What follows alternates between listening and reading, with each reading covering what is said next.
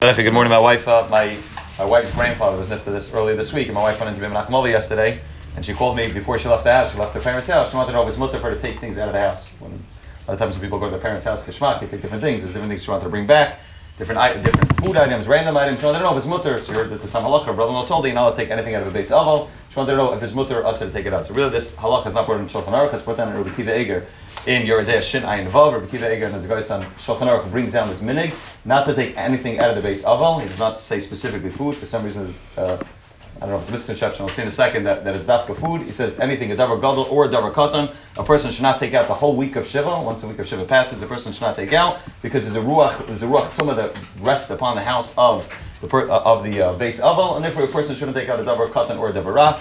The Aruch HaShulchan as well, and Shinayin Vav brings down this halach as well, and also says this is the minhag not to bring it. There are those that say there's no such makar for the minhag. There is no makar for the minhag. It's, it's a minhag tais, but this is uh, this is. Machlekes there are place are achronim that say there is a minhag, there is not a minhag. However, the Tzitz Eliezer writes that the only makar for the, the only time this minhag applies is only if the meis died in that house. He's medayik from different places, and he says the only time the only time that there's a there's, the only time this minhag really applies when the meis died in the house. That's when the ruach ra is there. Otherwise, the person just sitting, you know, sitting in the beis aval. The beis aval is not the place the person died. He says there is that that's not what the original minhag is. He nevertheless writes that the, the minhag is still to be makbet, even if it's just the beis aval where the person didn't die. Whoever he writes, Makom Tzorech, a person definitely going to take things out. That would be mutter since the original minhag was only really created when the person died. Rav Shlomo Zalman also writes, and Shulchan Shlomo Rav Shlomo Zalman writes that since there is a machlekes whether is a, there is a makar for this minhag or not, Shlomo Zalman writes that you'd only have to be machmir on things that are meant for, specifically meant for the beis aval. So, for example, food that's meant for the aval, or cheers of things, or sidurim, or things that are meant for the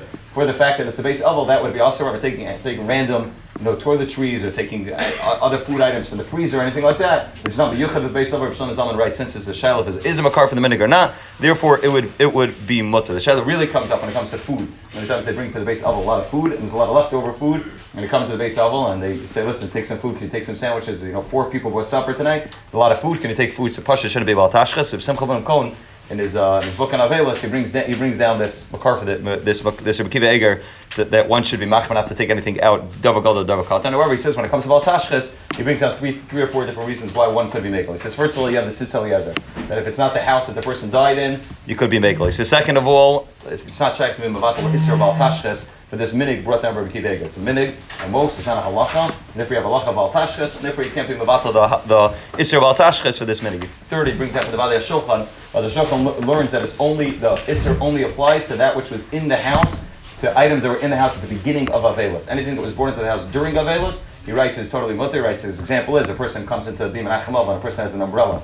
And you put the umbrella down, somebody allowed to take the umbrella out. Why you allowed to take the umbrella out? It's in the base of Because it's only chal on things that were there from the beginning from the beginning of Avelis. Now, fourth of all, he says since it's since it's, since the Makam Tzerach, he can be semich on those that hold it. There's no makar for the minhag b'chlal, and therefore l'char there is a minhag. In again. my wife's case, I think it was coming from Lakewood to Brooklyn, and she wanted to take a whole bunch of things. That, she doesn't go on offense. I said definitely is a strong makam to be mekel.